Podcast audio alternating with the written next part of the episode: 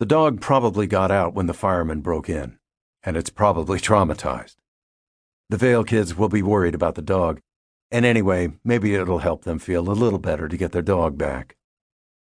Jack kind of likes dogs. It's people he's not so crazy about. 19 years, 7 with the sheriffs, 12 with the insurance company, of cleaning up after people's accidents have taught him that people will do about anything. They'll lie, steal, cheat, kill, and litter. Dogs, however, have a certain sense of ethics. He finds the Vail's dog hiding under the lower limbs of a jacaranda tree.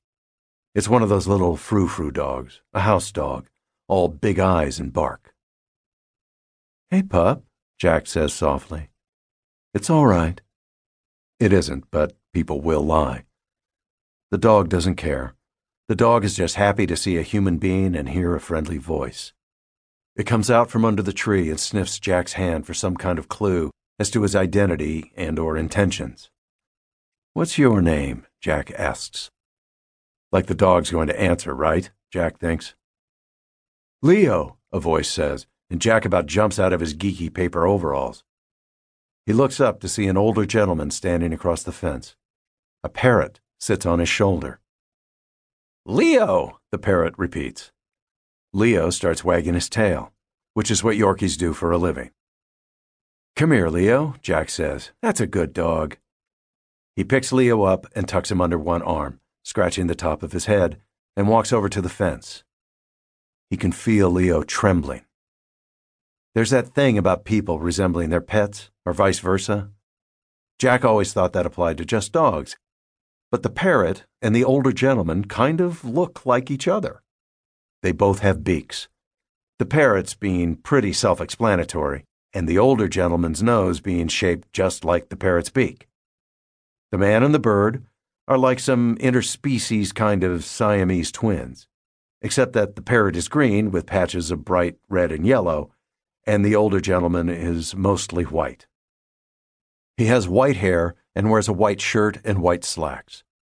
Jack can't see his shoes through the hedge, but he's betting that they're white too. "I'm Howard Meisner," the old guy says. "You must be the man from Mars." "Close," Jack says. He offers his left hand because he has Leo tucked under his right. "Jack Wade, California Fire and Life." "This is Elliot," meaning the parrot, which says, "Elliot, Elliot." "Pretty bird," Jack says. "Pretty bird, pretty bird." Jack guesses the parrot's heard the pretty bird bit before. "A shame about Pamela," Meisner says. "I saw the stretcher go out." "Yeah." Meisner's eyes get watery. He reaches over the fence to pet Leo and says, "It's all right, Leo. You did your best." Jack gives him a funny look, and Meisner explains, "Leo's barking woke me up. I looked out the window and saw the flames and dialed 911. "What time was that?" 4:44. "That's pretty exact, Mr. Meisner." "Digital clock," Meisner says. "You remember things like that. I called right away, but too late." "You did what you could."